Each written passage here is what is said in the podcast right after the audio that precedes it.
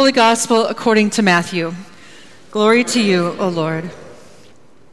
From that time on, after Peter confessed that Jesus was the Messiah, Jesus began to show his disciples that he must undergo that he must go to Jerusalem and undergo great suffering at the hands of the elders and the chief priests and the scribes and be killed and on the third day be raised. And Peter took Jesus aside and began to rebuke him, saying, God forbid it, Lord. This must never happen to you. But Jesus turned and said to Peter, Get behind me, Satan. You are a stumbling block to me, for you are setting your mind not on divine things, but on human things. Then Jesus told his disciples, If any want to become my followers, let them deny themselves and take up their cross and follow me. For those who want to save their life will lose it, and those who lose their life for my sake will find it. For what will it profit them if they gain the whole world but forfeit their life? Or what will they give in return for their life? For the Son of Man to come is to come with his angels in the glory of his Father, and then he will repay everyone for what has been done. Truly, I tell you, there are some standing here who will not taste death before they see the Son of Man coming in his kingdom. The Gospel of the Lord. Praise to you, O Christ. Today, we hear some tough words from Jesus. Just last week, in the preceding verses from Matthew, Jesus calls Peter the rock on which God will build the church. And then today, we read just a few short verses later and Peter and he tells Peter, "Get behind me, Satan." What a switch. That happened fast, didn't it? From the rock to Satan, just like that. Jesus is explaining to his disciples just what it means that Peter has called him and named him Messiah. Jesus says that he will undergo great suffering and death, and then three days later rise again. But Peter doesn't want to hear any talk about it.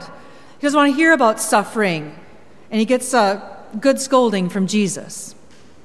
And then comes these mysterious words from Jesus Deny yourselves, take up your cross.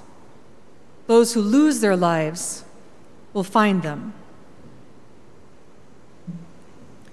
Imagine what it would be like to lose everything. It actually isn't that hard to imagine lately, is it? I watched in horror, as did many of you, the fires in Maui burn to ashes an entire community. Climate change continues to threaten communities all over the world with increased fires and floods and hurricanes and tornadoes and earthquakes, increasing our anxiety and the threat of great loss. What would it look like to lose everything and to start over? To be without our homes and our belongings. Now, most of us sitting here today will likely never experience a great loss due to natural disaster, but all of us at some point will experience a great loss of some sort because we are not immune to the suffering of this world. Spiritual writer Richard Rohr contends that eventually all of us will have to lose at something. Eventually, there will be at least one situation that we cannot fix or control or explain or change or even understand. We will be led to the edge of our resources, he says, no longer able to depend on what we know or what we can will. And it will feel like losing everything, like losing our lives. But, he says, it will also be the beginning of a spiritual adventure that will lead to an even deeper, more meaningful life. On Wednesday this week, during our Bible study that we have each week here just behind us, I invite you to join us. But during that Bible study, we asked each other, what does it mean, these mysterious words of Jesus, to deny ourselves and take up our cross, to lose our lives, and in, in the process, save them? After all, Jesus is the one who loses everything for our sake. He's the one who doesn't repay evil with evil, but offers forgiveness to those who persecute him. So, to take up the cross, as Jesus did, is to stand always in the center of the world's pain. Not just to glance in the general direction of suffering and then slide away, but to dwell there, to identify ourselves with those who are aching and weeping and screaming and dying. To insist that our comfort isn't worth it unless the least and the lost can share in that comfort too. Taking up the cross means recognizing Christ crucified in every suffering soul and body that surrounds us, and then pouring our energies into our lives and our lives into alleviating that pain, no matter what the cost. It means accepting against all the lies of our culture that we will die. It means following up that courageous acceptance with the most important question that we can ask Given my inevitable death, how shall I spend this brief, singular, God breathed life?